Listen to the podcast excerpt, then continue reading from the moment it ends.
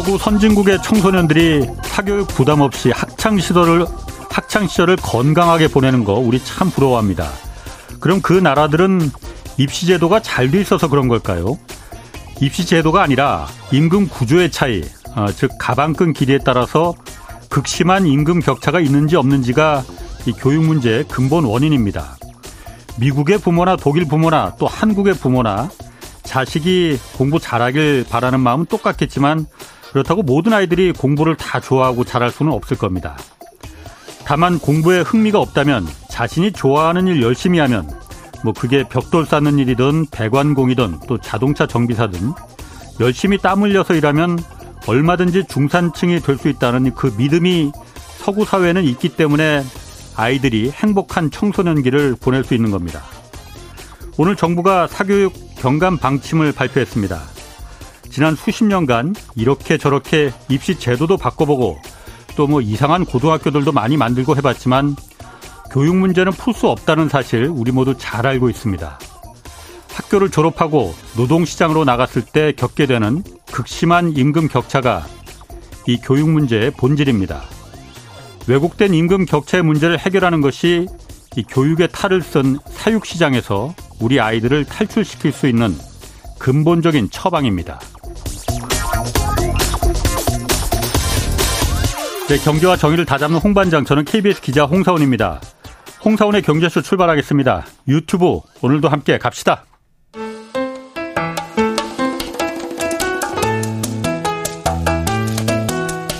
대한민국 최고의 경제 전문가만 모십니다. 어렵고 지루한 경제 프로그램은 거부합니다. 유익하고 재미있는 홍사운의 경제쇼.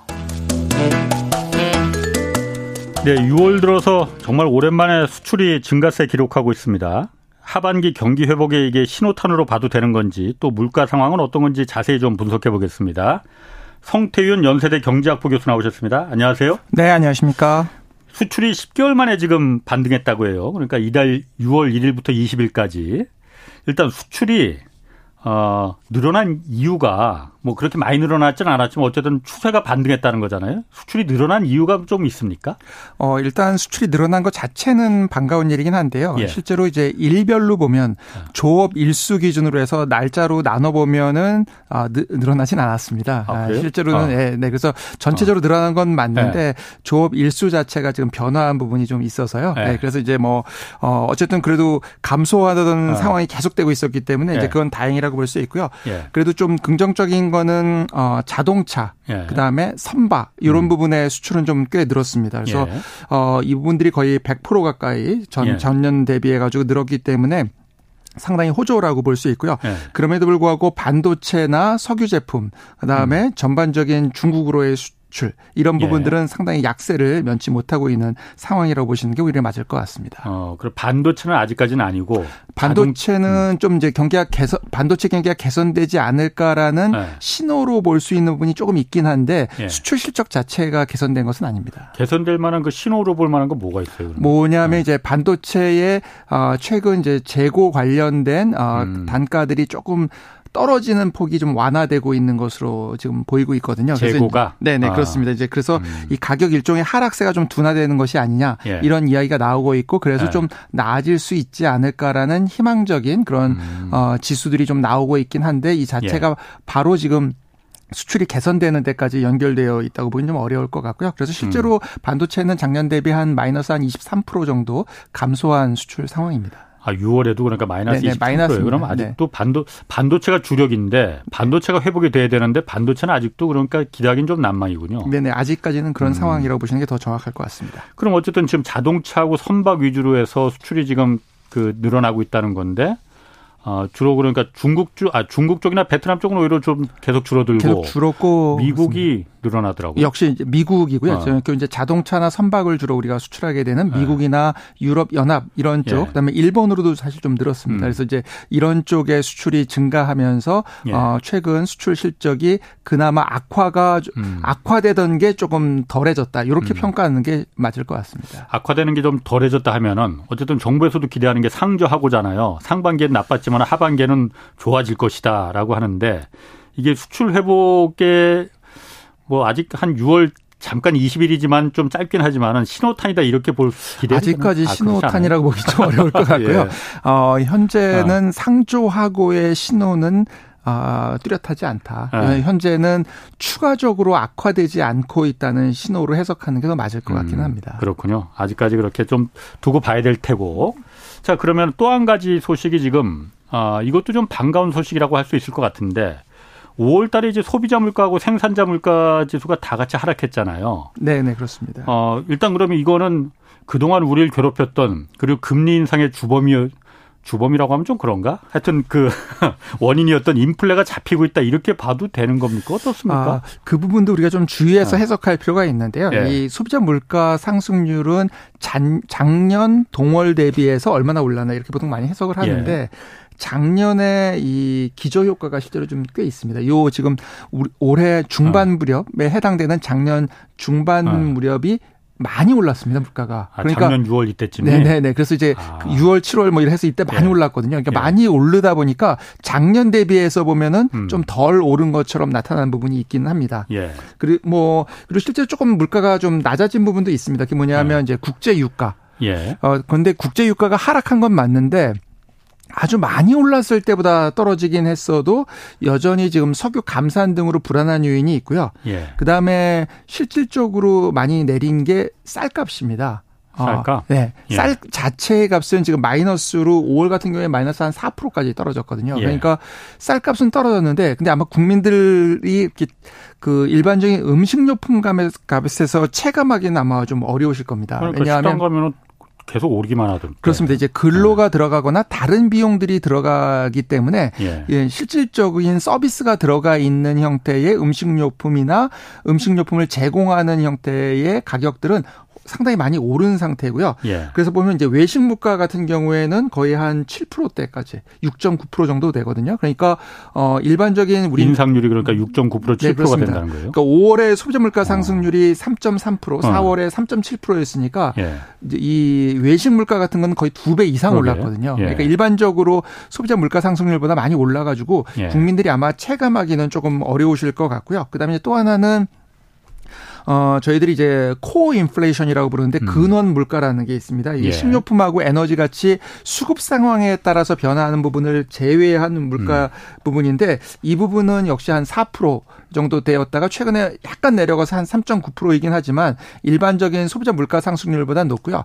그리고 아마 지금 제가 음. 뭐 어, 3.3%, 3.9% 그러면은 그렇게 많이 체감되지는 않을 겁니다. 아, 왜냐하면 어, 우리가 이게 평균적인 가격이어서 예. 실제로 우리 국민들이 보다 구매하는 물가들은 이것보다 예. 훨씬 더 높이 올랐다고 보셔야 될 것 같습니다. 왜냐하면 우리가 물건가 물건을 구매하지 않기 때문에 또 서비스를 예. 구매하지 않기 때문에 가격이 내려간 부분이 있고 이것까지 다 평균에서 그 정도이기 때문에 실제로 어 주로 구매하시는 물건들은 예. 지금 꽤 올라 있는 상황이라고 보시는 게 맞을 것 같습니다. 아니 그러니까 그 부분이 항상 제가 예전부터 10년 전, 20년 전부터 계속 저희 어머니도 궁금해하셨고 저도 네. 궁금해하던 네. 부분이거든요. 정부에서 발표하는 물가 상승률이라는 게 물가가 실제 시장 갔을 때하고 또 직장인들 음식점 식당 가봤을 때 내리지 않고 계속 올라 많이 올라가는데 내린 폭이 물론 올리는 오르더라도 둔화됐다. 이게 왜 그럼 뭐가 떨어진 거냐 도대체. 그러니까 아주 간단하게 얘기해서 이렇게 네. 보시면 좋을 것 같습니다. 어, 평균적으로 5%가 올랐는데 네. 모든 물건이 5%가 오른 것이 아니라 어떤 물건은 아예 안 오르는 게 있으니까 음. 떨어진 건 없다 하더라도 0%가 예. 되고 한 반 정도 물건은 10% 올랐다는 얘기거든요. 아. 근데 그 10% 오른 물건이 대부분 뭐냐 하면 체감할 저희가 수 있는 체감할 수 있는 물건이 네. 가능성이 높죠. 왜냐하면 네. 왜그 물건들이 10% 올랐냐면 지금 우리가 구매를 하고 있기 때문에 그렇죠. 올랐을 가능성이 높고요. 예. 어떤 것들은 왜 0%냐면 구매를 안 하고 있기 때문에. 그러니까 아. 쉽게 말해서 내가 사고 있는 물건들만 올랐을 가능성이 높습니다. 아. 그러니까 결국은 이제 어 이제 발표되고 아. 있는 소비자 물가 상승률이라고 하는 거하고 어 상당히 좀 어, 괴리가 아. 있다라고 보실 수 있고요. 그래서 이제 우리가 한국은행에서 물가 관리 목표를 2%라고 평균적으로 2%라고 해도 예. 실제로 체감하는 거는 그 이상 뭐 한 4% 5% 이렇게 되고 있을 가능성은 꽤 있다고 보셔야 되기 때문에 예. 어 실질적으로 국민들이 느끼는 물가 상승률은 어 지금 발표되는 것보다는 꽤 높다고 느끼셔야 될것 음. 같습니다. 그럼 아까 말씀하신 대로 그 근원 인플 근원 물가라는 게 오히려 더 정확하게 그러니까 조금 더 체감하는 물가에 근접할 수 있다 이 얘기잖아요. 네, 그 근원 물가가 이제 조금 더 체감하는 거에 가깝다고 아. 보면서 또 하나는 이게 이제 통화 정책으로 영향받는 물가라고 생각하는 겁니다. 왜냐하면 아. 갑자기 농산물이 쏟아져 나와가지고 가격이 떨어졌는데 그건 내가 안 사고 있을 가능성이 높거든요. 예. 이래서 이제 그런 것들은 아. 다 빼고 하는 거기 때문에 네. 그렇다고 볼 수 있고요. 그래서 또 외식 물가 같은 것들도 체감하는데 높고 그래서 그런 것들만 따로 떼서 또 추가적으로 보기도 합니다. 아. 결국은 물가라는 거는 하나의 지표로 보시면 안 되고 예. 이제 목표 자체는 일반적인 아. 평균적인 국민의 평균적인 아. 삶에 관계되기 때문에 평균적인 물가를 보지만 개별 상황에 따른 여러 지표들을 종합적으로 음. 해석하는 게 맞다라고 보셔야 될 것 같습니다. 그러니까 이 물 물가 때문에 지금 금 물가가 왜 중요하냐면은 당장 기준금리에 영향을 미치고 기준금리는 대출금리에 영향을 미칠 거 아니에요. 네. 그렇기 때문에 지금 그 이 물가를 중요하게 보는 건데 마, 말씀하신 대로 통화 정책에 영향을 미치니까 그럼 물가가 지금 잡히고 있는 거냐 안 잡히고 있는 거냐 이게 아리송하거든요. 어, 어. 정확히 이렇게 보시면 될 것 같습니다. 네. 어, 급격히 상승해서 음. 매우 어 위급한 상황은 지금 넘어간 건 맞다. 예. 그러나 물가가 충분히 안정화 안 된 것도 맞다. 예. 왜냐하면 이 물가 안정화가 안 된 거를 우리가 인식하는 게 중요한 게 물가가 안정화됐다고 생각하고 예. 다시 돈을 푸는 정책을 잘못하면은 물가가 불붙는 경우가 있거든요. 아, 그렇죠. 이렇게 되면은 걷잡을 수가 없기 때문에 어떤 과거에도 그런 적이 있었죠. 네, 그렇습니다. 그래서 이게 병이 재발되는 상황이 네. 되고 재발됐을 때 관리가 더 어려울 수 있기 때문에 그래서 계속해서 물가 얘기를 하는 거고요. 미국에서도 예. 이번에 금리를 인상을 하지 않았음에도 불구하고 음. 사실상 이제 긴축적 동결이라고 부를 정도로 계속해서 금리를 올릴 수 있고 물가를 안정시키기 위한 노력을 하겠다고 얘기하는 게 미국도 지금 소비자 물가 상승률이 한 4% 정도로 한 2년 만에 조금 내려온 건 사실입니다. 옛날에 예. 막10% 넘으려고 하는 음. 순간이었기 때문에 엄청나게 물가를 세, 물가를 잡기 위해서 그 금리를 세게 올렸었거든요. 예. 그럼에도 불구하고 현재 계속해서 금리를 올릴 가능성이 높다라고 연준 의장이 계속 이야기를 음. 해주는 거는 왜냐하면 아 이제 됐으니까 아마 돈을 풀어서 음. 물가가 더 올라갈 수 있을 거라고 사람들이 기대하지 않도록 만들기 위한 아. 작업을 하고 있다 이렇게 보셔야 될 것 같습니다. 그 기대를 하면 물가가 정말 걷잡을 수 없이 다시 또 튀어오를 수가 있다라는 네, 우려 때문에. 네네. 자 그러면 우리 같은 경우에 어쨌든 수치상으로 지표상으로 보면은 물론 석유값하고 곡물값이 내려갔다고 해서 그 소비자 물가 지수가 많이 지금 3%까지 내려갔지만은 어, 그러다 보니까는 정부에서는 야, 이제 그 재정이나 통화 정책의 중심이 이 물가 잡는 거 이거에 방점을 두는 게 아니고 이제는 경기를 살려야 되는 거 아니냐라고 이제 정부에서는 보고 있고 기획재 정부에서는 보고 있고 한국은행에서는 좀 생각은 다른 것 같아요. 지금 물가 잡았다고 확신할 수 없다. 지금 그렇게 그 뭐 금리 인하니 이런 얘기 하는 거 그 맞지 않다. 두 기관이 그러니까 좀 충돌이 있는 것 같습니다.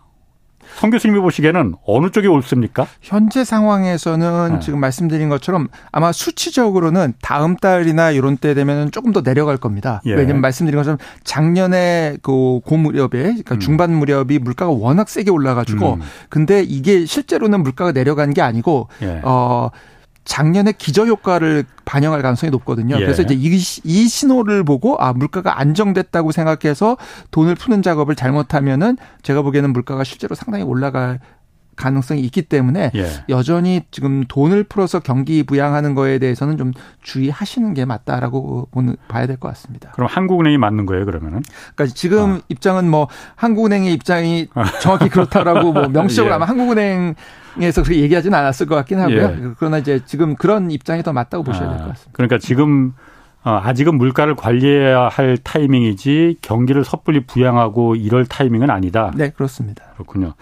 그 이게 또 그 뒷받침해 주는 게 유럽하고 호주 또 캐나다가 기준금리를 다시 인상하기 시작했잖아요. 멈췄다가 특히 영국은 0.5% 포인트까지 그냥 그 빅스텝으로 다시 올렸는데 미국도 역시 마찬가지로 아까 잠깐 말씀하셨지만은 미국 중앙은행인 연방준비제도가 어, 지난번에 금리 인상을 이제 그 멈추긴 했지만은 앞으로 올해 안에 최소한 두 번은 더 올려야만이 지금의 경제 상황으로 봤을 때 맞는 거다. 지금의 경제 상황으로 봤을 때 이건 우리하고 우리가 생 우리 그러니까 그 행정부가 생각하는 거하고 좀 차이가 있는 거 아닌가? 어 그렇다고 보셔야 될 것 같습니다. 네. 왜냐하면 그 어, 연준 의장이 우리가 계속 이걸 급격히 올리기 어렵기 때문에 이번에 예. 일종의 금리 인상을 잠깐 쉬지만 예. 금리 인상이 중지됐다고 생각하거나 금리 인하 방향이라고 생각하는 것에 대한 어, 우려를 여러 차례 지금 표명을 한 상태고요. 예. 다른 나라 지금 중앙은행들은 여전히 물, 그 금리를 올리고 있는 상황입니다. 그래서 예. 최근에 이제 영국의 중앙은행인 Bank of England 영란은행이라 보통 저희들이 부르는데 여기는 0.5% 포인트를 인상을 음. 했습니다. 왜냐하면 이제 미국의 아 영국의 아, 소비자 물가 상승률이 여전히 지금 꽤 높은 상황이거든요. 음. 그래서 여기는 뭐 우리나 미국보다 더 높습니다. 그러다 예. 보니까 어 50bp라고 불리는 0.5% 포인트 인상을 단행을 했고요. 예. 노르웨이 역시 지금 어 0.5% 포인트 어. 즉50 어, BP라는 어, 예. 보통 저희들이 부는 거를 인상을 했고 스위스 중앙은행도 올렸고 그다음에 뭐 캐나다, 오스트레일리아 예. 할거 없이 지금 계속해서 금리를 올리고 있는 예. 상황입니다. 그래서 지금 최근에 보면은 어, 또 하나 이제 기존의 과거에는 예. 어, 이제 아마 행정부의 그런 이슈 때문에 그 튀르키예 이제 우리가 터키라고 음. 이제 과거에 불렀던 예, 이제 예. 튀르키예 같은 경우에는 금리를 올려야 되는 상황임에도 불구하고 내렸어. 행정부의 압력으로 막 금리를 어. 낮추다 보니까 예. 물가가 너무 올라가지고 예. 뭐 거의 80%막 육박하게 물가가 올라버리고 이랬거든요. 예. 그러니까 이게 걷잡을 수가 없어서 지금 중앙은행 총재가 바뀐 다음에 이제 어, 중앙은행 총재가 네. 일종의 이제 그 뭐 저희들이 이제 통상적인 경제 이렇게 분석을 하는 분으로 바뀌었거든요. 그런 아. 다음에는 지금은 아. 어 금리를 대폭적으로 올려 가지고 지금 예. 한 8.5%였던 아, 게 지금 한 15%까지 그렇죠. 이렇게 올렸습니다. 예. 그래서 거의 예. 두 배로 만들어 가지고 예. 일단 물가를 진정시키기 위한 작업을 하고 있다고 보셔야 될것 아. 같고요. 미국뿐만 아니라 대부분의 국가, 우리나라는 지금 이제 3.5%가 기준금리인데 뭐 예. 캐나다, 호주, 영국, 뉴질랜드, 노르웨이 뭐 미국 말할 거 없이 음. 지금 대부분 국가들이 우리보다는 지금 기준금리가 다 높은 상황입니다. 예. 그리고 특히 우리가 미국에 비해서는 지금 기준금리가 역전되어 있는 그러니까 예. 통상적으로는 우리나라 경제가 미국 경제보다는 조금 더 위험한 경제라고 생각하기 때문에 일종의 위험 프리미엄을 줘야 돼서 우리나라 이자율이 더 높다고 생각하는데 이제 그렇지 음. 않은 상태가 좀 꽤 지속되고 있기 때문에 뭐 지금 당장 무슨 위기가 난다 이런 말은 아니지만 예. 혹시라도 금융시장에 이슈가 생기게 되면 이게 예. 상당히 불안해질 수 있어서 어느 정도 아. 현재는 뭐 아까 말씀드린 것처럼 금리를 낮춰서 뭐 경기를 부양하는 이런 네. 단계로 보기는 조금 어렵지 않을까 생각이 듭니다. 그런데 이게 제가 보면은 서구 뭐 미국이나 뭐 캐나다 뭐 영국 이런 나라 유럽 같은 나라든 지금 금리를 멈췄다가 다시 올린다고 하지만은 뭐 우리 이웃인 중국이나 일본 보더라도 중국 지금 오히려 기준금리 내리고 있어요. 그리고 일본은 뭐 워낙 원래 그 올리질 않았으니까 이런 상태잖아요. 그럼 우리도 물가가 어쨌든 지표상으로 보면 근원 물가는 안 떨어지고 있지만은 석유값 떨어지고 곡물값 떨어지고 그러니까 소비자 물가는 좀 떨어졌는데 3%까지 떨어졌는데 아직 2%까지 간 건 아니지만은 여기서 그러면은 경기가 지금 그렇게 안 좋다고 하니 어 경기 부양으로 금리 내려서 금리 경기를 좀 부양하고 이러면은 되는 거 아니야? 행정부도 그런 생각을 하고 있는 것 같아요. 그래서 경기 부양을 지금 할 때다 그 물가 안정보다라는 생각을 하는데 지금 경기 부양을 하면은 문제가 생길 가능성이 매우 높습니까 그러면은? 어, 그러니까 아주 조, 중요한 질문이신데 어. 우리가 이제 중국의 경우에는 사실상 이제 돈을 푸는 정책을 하고 있지 않냐 이렇게 생각할 예. 수가 있습니다. 근데 이제 우리가 항상 생각해야 되는 게 중국은 외환 시장이 통제된 국가입니다. 그렇죠. 그러니까 어. 기본적으로 자본의 자유로운 어. 유출입이 이루어지는 국가가 아니거든요. 예. 그런 경우에는 이제 어, 일종의 통화 정책이 조금 더 독립적으로 움직일 수 있는 여지가 있습니다. 음. 그리고 지금 중국의 경기가 생각만큼 회복이 안 되고 있거든요. 그렇죠. 그래서 이제 그런 어. 것들을 반영을 해서 하고 있는데 예. 우리나라는 기본적으로 자본의 유출입이 예, 근본적으로는 자유로운 국가입니다. 그렇죠. 그래서 이제 네. 근본적으로 네. 자유롭기 때문에 어. 그래서 IMF도 터졌잖아요. 네네 뭐 이제 뭐 그런 네. 이제 자유로운 자본의 유출입을 네. 가지고 있는 국가가 미국과 같은 주요 국가와의 금리 역전이 장기간 지속되는 거는 외환 시장을 불안하게 만드는 건 사실이고요. 예. 최근에 조금 안정화가 되긴 했지만 우리나라 통화가 1달러에 1,000원 내지 1달러에 뭐 1,100원 정도 음. 하던 통화인데 1달러에 1,300원 되어 있는 이유가 실제로는 예. 이 기준금리에 어, 역전되어 예. 있는 상황, 즉 우리가 한 1.75% 포인트 정도 미국보다 지금 낮게 금리를 유지하고 예. 있는 것과 매우 관련이 높습니다. 예. 그렇기 때문에 우리가 중국하고 비교하는 하는데 좀 어려움이 있다고 보셔야 될 것 같고요. 네. 그다음에 이제 일본 같은 경우는 일본 어 자체에 대한 뭐 장기적인 좀 신뢰가 우리보다는 조금 더 있다고 보셔도 될 것 같고 그다음에 일본은 어쨌든 어이 구로다 총리 이전에 있었 구로다 총리 총재. 시절에 총재 시절에 어. 네, 총재 시절에 일본은행 총재. 네, 일본은행 총재 시절에 이게 도, 어, 돈의 가치를 떨어뜨려서 네. 했던 뭐 잘 아시다시피 이제 아베노믹스고요. 예. 그 아베노믹스를 기본적으로 현재 유지하고 있으면서도 어 대폭적인 이제 자금 유출이나 이런 음. 문제가 왜냐하면 이제 일본 경제와 미국 경제를 비교했을 때 상대적으로 안정적이라고 보고 음. 있기 때문에 그렇게 이제 큰 문제가 있는 것으로 보지는 않고 있고 그래서 예. 이제 그런 관점에서 보면 우리의 경우에 지금 당장 뭐 위기가 발생하다 이런 말은 아니지만 그럼에도 예. 불구하고 지나치게 이 금리 역전된 폭이 유지되는 것을 방지하거나 음. 또 대폭적으로 또 금리를 낮춰서 대응을 하게 되면 이걸 더 악화시킬 수도 있기 때문에 이제 그런 관점에서 음. 훨씬 더 어, 중국이나 일본과는 다르게 접근할 필요가 있지 않나 생각이 듭니다. 음. 그러니까 지금 금리 금리 조금 이제 물가 좀 잡히는 것 같다고 해서 섣불리 금리에 대해서 방향을 결정하면 큰일 난다 이렇게 그냥 이해하면 되는 그렇죠. 네. 그래서 여기서 여기서 돈을 네. 푸는 정책을 잘못하면은 네. 좀 위험할 수 있다 이렇게 볼 수 있습니다. 또 한 가지 제가 좀 그 이해 못하는 게 어쨌든 기준금리가 시중 은행들의 대출금리나 예금금리나 이거하고도 다 연결이 가장 기본이 되는 기준이 되는 금리잖아요. 네, 그렇습니다. 근데 지금 보면은 우리가 한국은행이 기준금리를 올릴 때는 정부 그뭐 시중 뭐 신한은행이나 우리은행에서 받는 그 대출금리 같은 거 주택담보대출 금리 같은 거 오히려 내려갔잖아요. 그때는 뭐 하, 하단이 3%까지 내려간 적이 있었어요. 물론 그게 뭐 은행이 내리고 싶어서 내린 게 아니고 정부가 좀, 좀 상생금융이다 해서 뭐 좀, 그 좀, 좀 내려줘. 했던 요구한 것도 있었던 것 같고. 또 어쨌든 내려갔습니다. 기준금리 올라갈 때는. 그런데 지금은 기준금리를 한국은행이 계속 세 번 연속 지금 동결하고 있잖아요.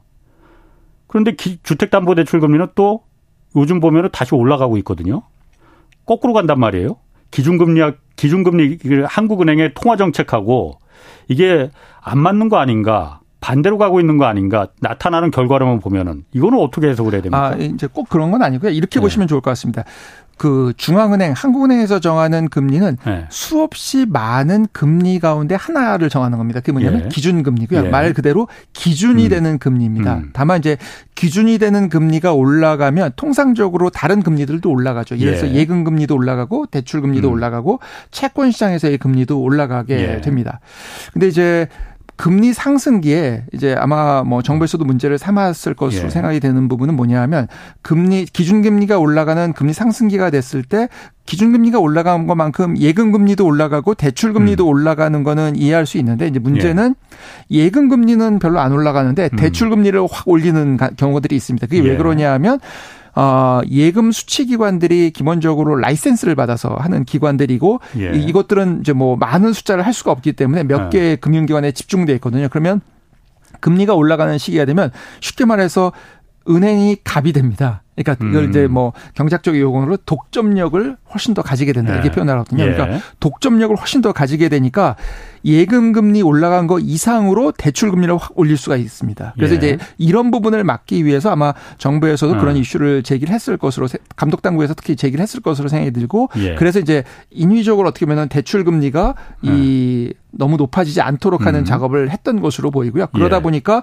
기준금리가 올라가는 시점인데 대출금리가 오히려 낮아지는 것처럼 예. 보이는 현상이 관찰되는 현상으로 나타날 수 있었다고 보이고요. 예. 최근 들어 나타나는 거는 실제로 이제 뭐냐 하면 지금 물가 지금 말씀드린 것처럼 물가 음. 상승 압력이 충분히 제어가 안 됐기 때문에 예. 이후에 물가 상승 압력이 있을 수 있다라고 미래에 대한 기대가 생기면 이 자체가 금리를 올립니다. 특히 시장 금리를. 음. 그렇기 때문에 기준 금리가 가만히 있다 하더라도 시장 금리들이 올라가는 현상들이 나타나고 그것들이 반영되어 있을 가능성이 높다. 이렇게 보셔야 될 것 같습니다. 그러니까 지, 지금, 지금은 물가가 좀 잡히는 것 같지만은 차후로 물가가 더 올라갈 가능성이 있다는 그 기대를 반영, 반영했다 이거죠? 네, 그렇습니다. 그러면 과거에는 그런 기대가 물가가 올라갈 수 있는 기대가 더 심한, 심했던 거 아니에요? 아, 그렇지는 않고요. 왜냐하면 네. 과거에 우리가 그 지금 이 코로나를 겪고 나서 예. 지금은 이 물가 상승 압력이 높은데 오히려 예. 그 과거에는 물가 상승 압력이 우리도 그렇게 높지 않았을 때가 있었습니다. 예. 그래서 오히려 예. 그럴 때는 지금 말씀드린 현상들이 상대적으로 적었다고 보셔도 될 것 같고요. 예. 지금 이제 주요하게 나타나는 음. 거는 그 미래에 대한 기대값. 미국도 마찬가지입니다. 중앙은행 그러니까 미국의 중앙은행이 연방준비제도에서 정하는 기준금리가 있지만 특히 소비자 물가나 이런 것들이 올라가는 패턴을 보이거나 이게 충분히 안정화 안 될 것 같으면 예. 시장 금리들이 솟구치는 현상들이 나타나는 경우들이 꽤 음. 있고요. 예. 이제 그런 부분들이 반영돼 있다고 보셔야 될 것 같고 음. 또한 가지 이제 가능한 건 뭐냐 하면 어 금융기관 가운데에서도 조금 더 위험도가 높은 금융기관이 있습니다. 이제 예를 들어서 우리가 뭐 4대 시중은행도 있지만 예를 들어서 음. 저축은행도 있을 음. 수 있고 예, 다른 예. 은행들도 예, 예, 있을 수 있죠. 이렇게 신용도가 떨어지는 부분들의 신용 위험이 높아진다고 생각하면 그 해당 금융기관이 자금을 조달하거나 아니면 그 해당 금융기관에서 대출을 해주거나 할 때 금리가 높아지게 되거든요. 그렇겠죠. 그래서 이런 아. 부분들이 이제 신용 위험도가 전반적으로 네. 경제에 높아질 수 있는 가능성이 있다라고 생각하면 이런 부분들이 금리를 끌어올리는 경우도 있습니다. 음. 그래서 요걸 음. 뭐 지금 당장 요, 요 요인 때문이다, 저 요인 때문이다라고 말씀드릴 수는 없지만 예. 이런 요인들이 음. 다각적으로 작용할 수 있고 그것들이 네. 기준금리의 움직임과 좀 다른 움직임을 만들어낼 수도 있다. 아. 이렇게 보셔야 될 것 같습니다. 그래요. 그러면은 지금 대출 주택담보대출 뭐 사람들이 가장 요즘 관심 많은 게 주택담보대출 금리니까 이게 네. 지금 올라가고 있단 말이에요. 그러니까 한동안 떨어지다가 네. 그러면 앞으로는 이게 더 올라갈 거나 떨어질 거나 이게 사실 가장 관심일 거 아니에요. 그럼 앞으로는 물가가 지금 더 그 앞으로 기대가 어, 물가가 더 오를 것이다라는 기대보다는 점점 점점 내려가진 내려갈 기대가 더 높은 거 아니에요? 그럼 주택담보대출 금리도 지금은 잠깐 올랐지만 다시 내려갈 가능성이 만약에 높습니까? 시장에 있는 주택담보 아. 예, 아주 이것도 중요한 질문이신데요. 아, 예. 시장에 있는 주택담보 금리가 만약에 예. 물가 상승이 앞으로 낮아질 아. 거로 기대되고 있는 상황인데도 올라가고 있으면 아까 아. 이건 말씀드렸던 신용 위험이 증가하고 있을 가능성이 높습니다.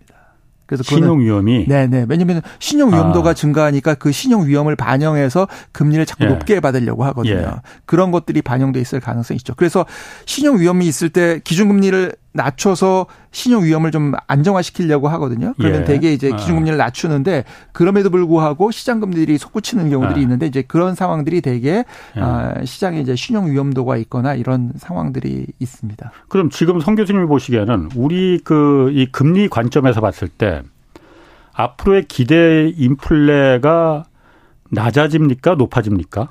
어, 현재 상황에서는 어. 국민들이 체감하는 왜 체감하는 게 중요하냐면 예. 이 기대를 형성하는 거는 결국 예. 국민이거든요. 그렇죠. 예. 그러니까 국민들이 아 이게 물가가 앞으로 막 낮아질 것 같다라고 안 느끼고 있으면 실제로 지금 높은, 물가가 높을 다고 높을 음. 가능성이 높습니다. 그럼 그래서 지금 그 시중 은행들의 주택 담보 대출이나 대출 신용 대출 금리가 올라가는 거다. 그렇죠. 일시적으로 아, 아 이게 최근에 좀 석유값이 떨어져가지고 예. 낮아졌다고 지표는 계속 나오지만 국민들이 체감하기에 음. 아 물가가 지금 앞으로 안 떨어질 것 같은데라고 느끼면 예. 이게 기대값은 계속 올라가 있는 거거든요. 예. 그리고 그게 그리고 결국 이제 금리에도 반영된다 예. 이렇게 보셔야 될 것 같습니다. 그럼 기대 인플레이션은 사실 이거 제가 말꼬리 잡는 것 같아서 아니, 아니, 그렇지만 궁금해서 해석으로 물어보는 네네. 거니까 이게 몇 달 전에도 사람들이 물가는 떨어질 것 같지 않은데 식당 가보면 어제보다 오늘 천 원 더 올랐어. 그럼 내일은 뭐 더 오를 것 같은데 그렇다고 뭐 밥을 미리 먹을 수는 없, 없는 거겠지만 그 기대 인플레이션은 계속 올랐 높았었잖아요. 네네. 그런데도 몇 달 전에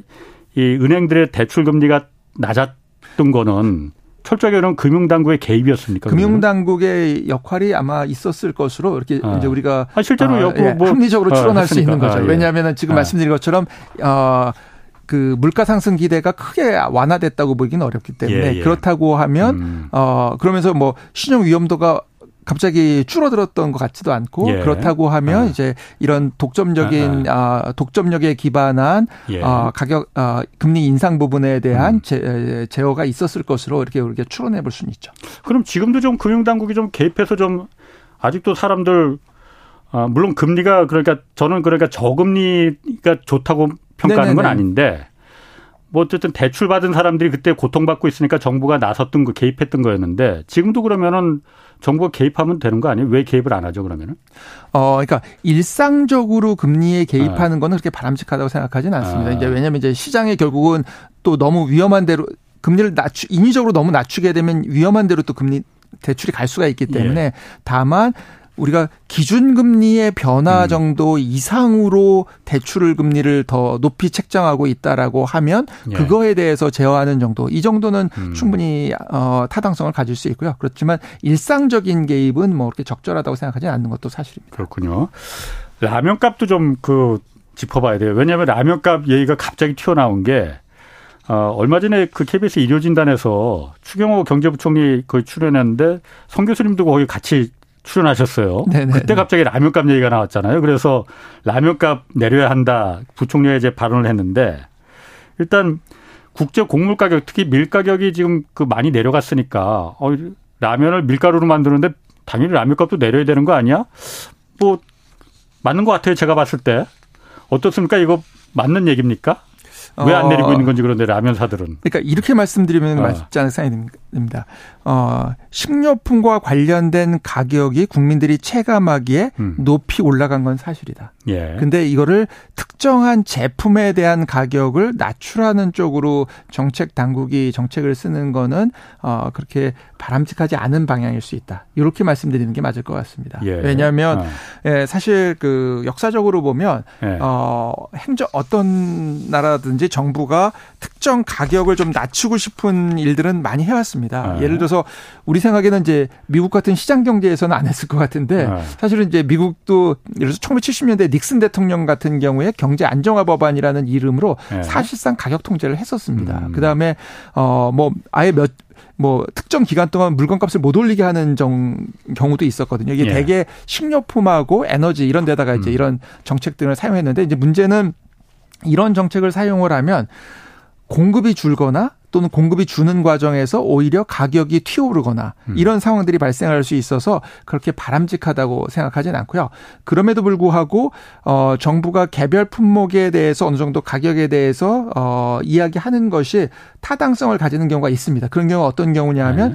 시, 어, 그것을 공급하는 기업이 독점력을 가지고 있거나 네. 매우 강력한 이제 일종의 정부의 규제 하에서 돈을 벌고 있을 때 예. 이런 경우에는 정부가 이야기하는 것이 어느 정도 타당성을 가질 수 있다. 근데 이제 라면 같은 경우에는 꼭 그렇게 보기는 어려울 것 같습니다. 왜냐하면 어. 이제 라면은 실제로는 다양한 회사들이 존재한다고 봐야 될 것 같고요. 예. 물론 이제 어떤 브랜드에 따른 독점력이 있을 수 있으나 그거는 이제 브랜드 자체에 따른 독점력 이라고 하는 부분까지 네. 어, 정부에서 개입하는 거는 그렇게 바람직하다고 보기는 어렵고 실제로 네.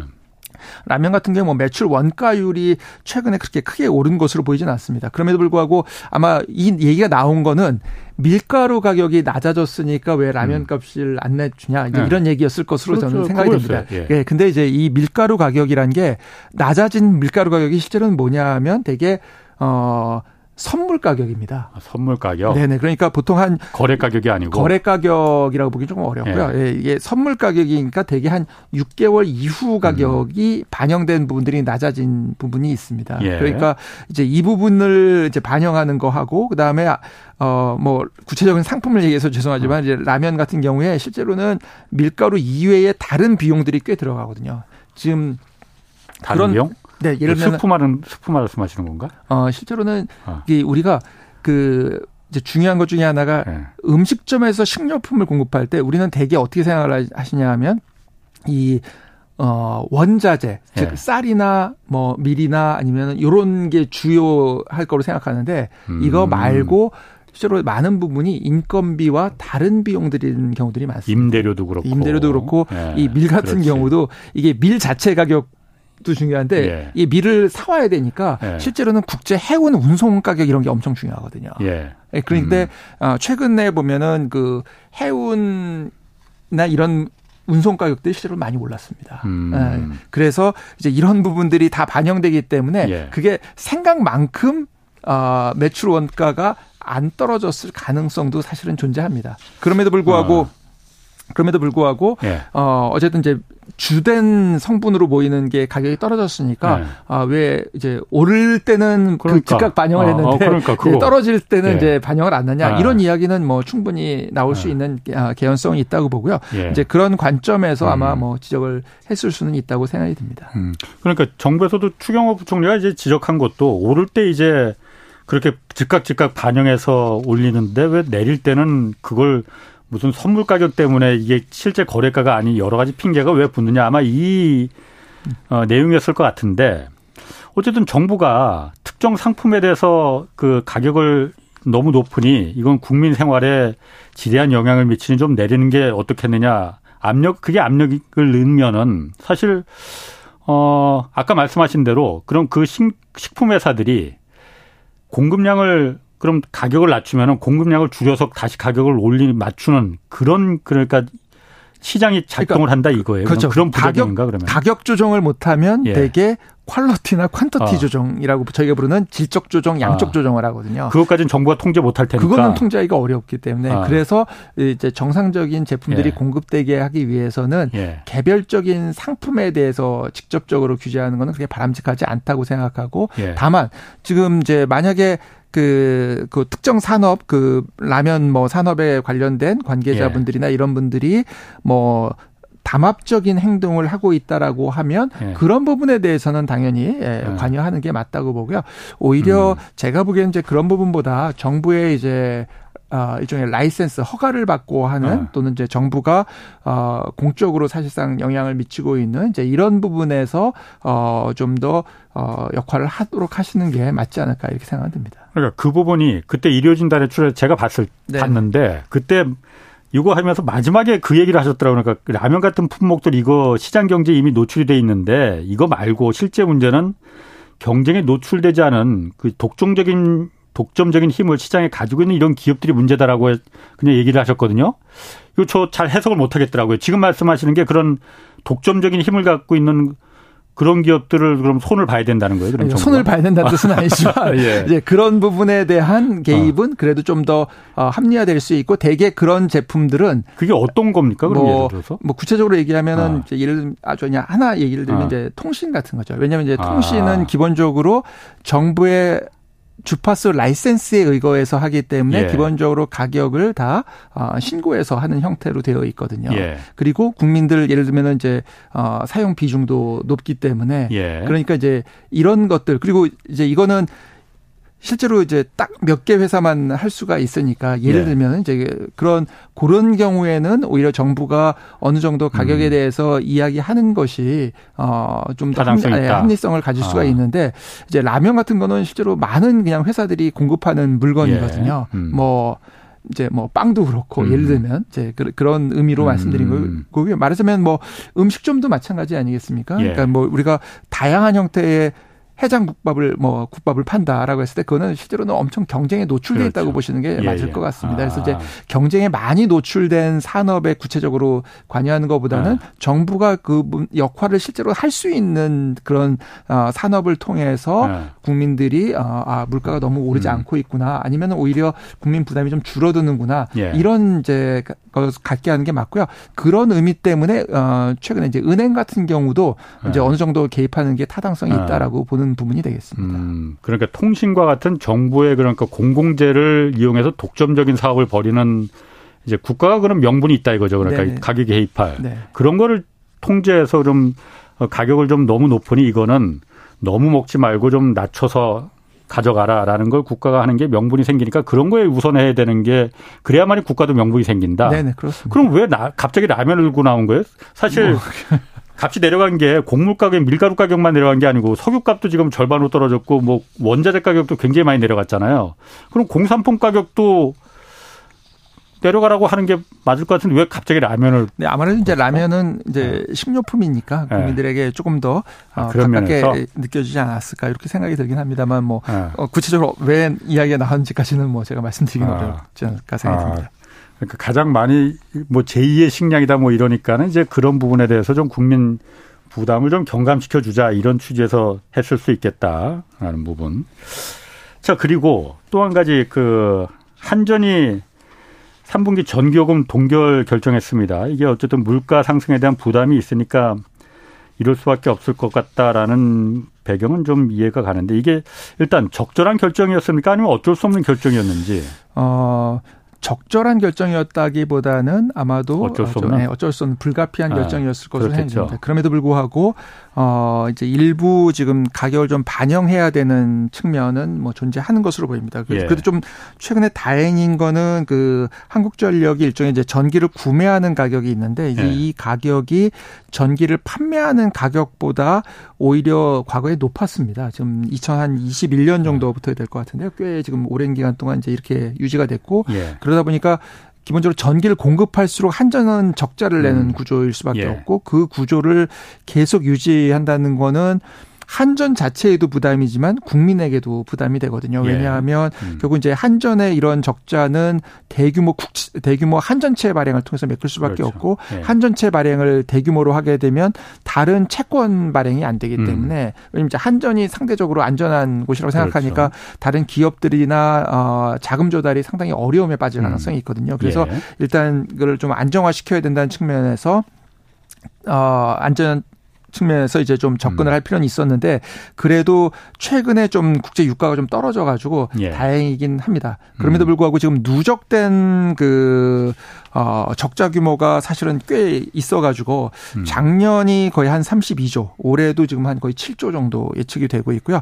지금 음. 사실상 2013년 이후로 어, 사실상은 인상이 지금 안 된 상황이어서 예. 한전의 부담이 지금 너무 커져 있는 것도 사실이다. 예. 그다음에 또 이 생산 비용 구조 자체도 예. 여러 가지 어, 환경적인 변화, 어, 국제적인 환경 규제 뭐 이런 것들을 반영해서 좀 고단가 쪽으로 지금 가 있기 때문에 예. 어, 이 부분을 어느 정도 현실에서 반영하지 않기는 좀 어렵지 않을까 이런 아. 생각이 들긴 합니다. 그럼 어쨌든 전기나 수도 이런 게 우리가 공공재로 이걸 계속 놔두는 이유가 공기업이 뭐 KBS도 마찬가지지만 공기업이 이익을 보는 게 목적이 아니잖아요. 공공재를 안전하게 그리고 싸게 싼 값에 공급하는 게 목적이잖아요. 그렇다고 그렇다 보니까 이제 한전이 적자가 누적이 될 수밖에 없는데 뭐 그렇다고 외국처럼 뭐 다른 나라처럼 뭐 이걸 민영화해서 그야말로 원가대로 팔아라 하면은 정말 죽어나가는 건 국민들밖에 없으니 그런 그렇게까지는 이제 그런 건 이제 생각을 하지 말아야 될 텐데 그러면은 한전이 적자 상황을 모면하기 위해서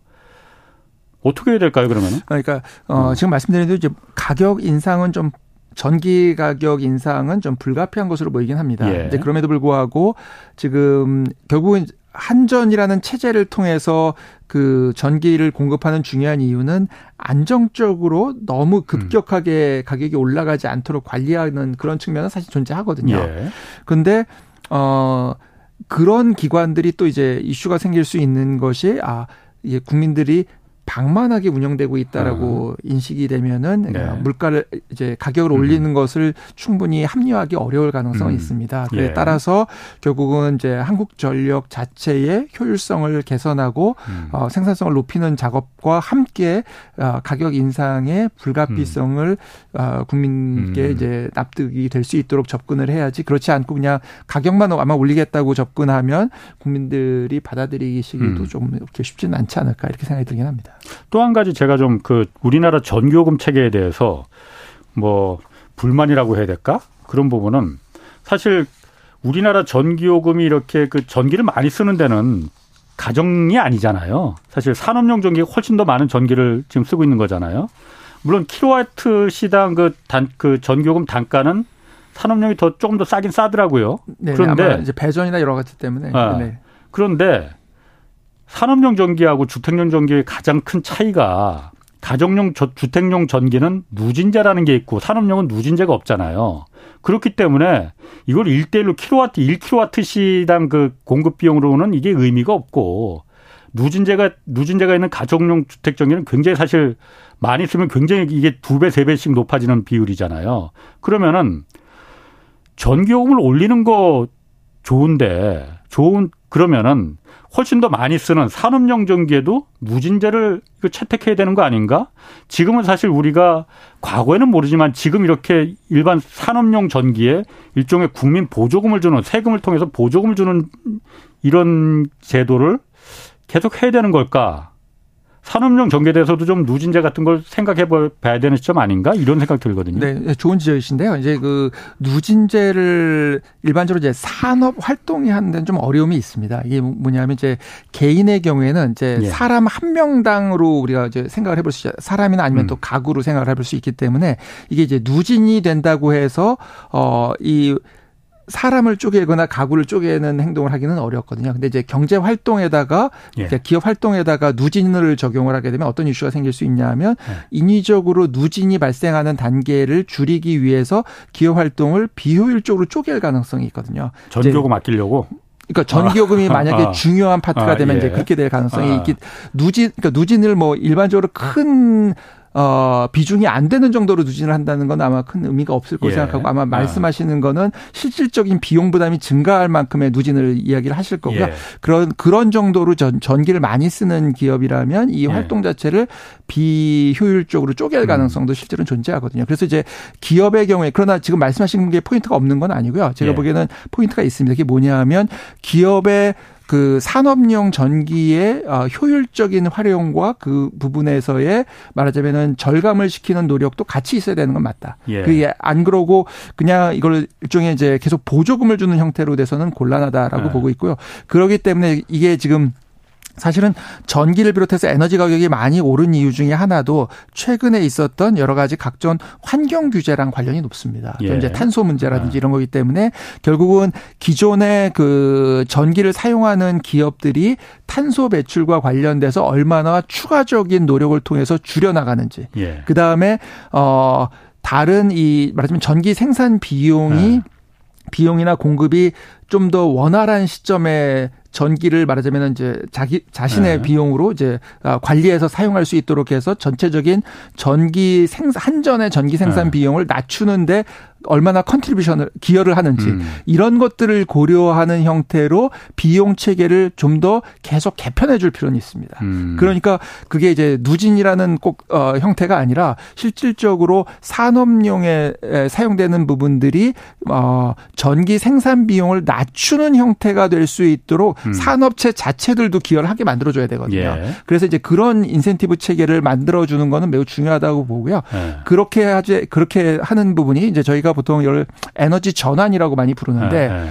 생산에서의 에너지 전환을 통해서 이 에너지의 공급이 효, 효율적으로 이루어질 수 있도록 하는 부분과 함께 소비에서의 에너지 전환을 통해서 이것들이 효율적인 네. 소비가 이루어질 수 있도록 아, 이렇게 하는 음. 작업들이 같이 이루어져야 되고 그런 부분이 음. 이루어져야만 어, 실제로 이제 이 가격을 올리는 게 의미가 음. 있다고 볼수 있는 거죠. 그리고 그렇죠. 이 가격을 현실화하는 부분이 그, 그 방향으로 유도하면서 현실화가 네. 돼야 네. 전체적인 생산 단가를 낮출 수 있기 때문에 네. 그게 이제 정책에서 매우 중요한 포인트가 될 것 같고 뭐 이제 그런 의미에서 중요한 파트라고 생각이 듭니다. 그러니까 기업에서의 가정뿐만이 아니고 기업에서의 그 생산과 소비에서도 효율적인 문제로 이게 그, 그 돼야 된다라는 부분 때문에 제가 그 부분이 좀 네, 말하는 건데 그래서 그게 그, 이제 말하자면 줄여줄 수 있는 어, 거죠. 아니 그러니까 우리가 그 시내 가격 보더라도 상점들 거기 누진지 없잖아요. 그러니까는 한여름에 에어컨 틀고 문 열어놓고 장사하는 게 부담 없거든요. 그리고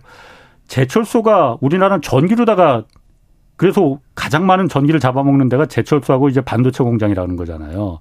그게 일종의 다 보조금이나 마찬가지 아니냐. 만약에 거기서 조금 더 전기를 쓰는 게 전기를 생산하고 전기를 소비하는 게 부담이 된다면은 그렇게까지 이렇게 전개 편하고 그렇다 하더라도 어, 하겠느냐라는 부분인데 지금 잠깐 의무적으로 좀 이 음성군 지역에 호우경보가 발효됐답니다. TV 라디오 16시 40분 오후 4시 40분부로 음성군 지역에 호우경보 발령돼 있으니까 TV 라디오 스마트폰 등으로 기상 상황 계속해서 좀 알아보고 어, 차량은 속도를 줄여서 운행하고 물에 잠긴 도로, 지하차도, 교량 등으로 통행하지 않도록 주변에 있는 사람에게 다 알려주셔야 한답니다.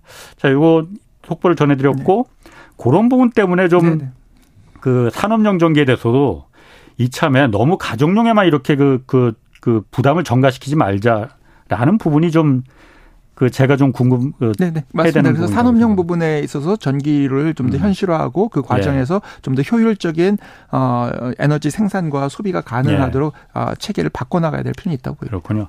또한 가지 마지막으로 어, 이거 시간이 그렇게 될지 안 될지 모르겠지만은 일본 엔화 지금 역대급으로 지금 뭐 그 가치가 떨어지고 있잖아요. 엔저가 지금 어떻습니까? 일본 일본 경제 살아난다고 하는데 요즘 왜 이렇게 엔화 왜냐하면 환율이라는 게 그 나라의 국력, 체력, 아, 경제력을 말하는 거잖아요. 엔화는 왜 이렇게 떨어지는 겁니까? 어, 경제가 살아난다고 어. 하는데 엔화가 떨어졌냐고 이제 질문하셨는데 어. 실제로는 엔화의 저평가에 기반해서 네. 일본 경제의 소비나 아. 이제 수출이 좀더 어, 살아났다. 이렇게 표현하는 게 실제로 맞을 것 같습니다. 인과관계가 바뀌었군요. 네네네. 그래서, 아. 어, 그러니까 지금, 어, 일종의 이제 아베노믹스를 통해서 예. 했었던, 어, 일본 통화 가치의 하락 부분이, 음. 어, 상당히 좀 작동을 하고 있는 것 같고요. 예. 그 다음에 일본의 경우에는 계속 문제가 어떻게 보면은, 어, 그동안에 이게 물가 상승을 일부러 좀 만들어내려던 측면이 있었습니다. 음, 이제 왜냐하면 그렇죠. 이제 경제가 그렇죠. 너무 그 예. 가라앉아 있어가지고 예. 물가도 이제 예를 들어서 가격이 좀 올라가면서 아, 아 이런 것도 저 생산하고 투자하고 예. 이런 것들을 만들어내자는 예. 그런 분위기가 있었는데 최근에 그것들이 약간 그렇죠. 살아나는 분위기가 있고. 아이고, 오늘 시간 때문에 거기까지 네네. 하셔야겠습니다. 네. 아, 성태윤 연세대 경제학부 교수였습니다. 고맙습니다. 네, 감사합니다. 홍사원의 경제쇼였습니다.